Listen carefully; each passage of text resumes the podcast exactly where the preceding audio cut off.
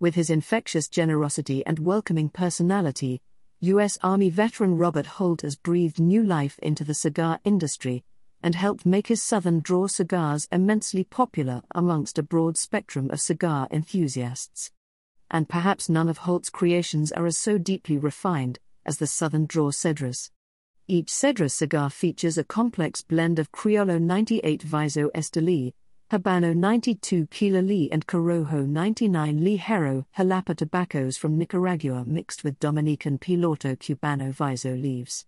A Nicaraguan Habano 2000 from Esteli and a Sumatra Besuki TBN wrapper leaf complete what proves a balanced smoke that is at once richly textured, velvety, and sweet. While Cedrus is one of the most recent Southern Draw cigars released, it was actually the third blend ever created by Holt. An elegantly crafted smoke for all tastes,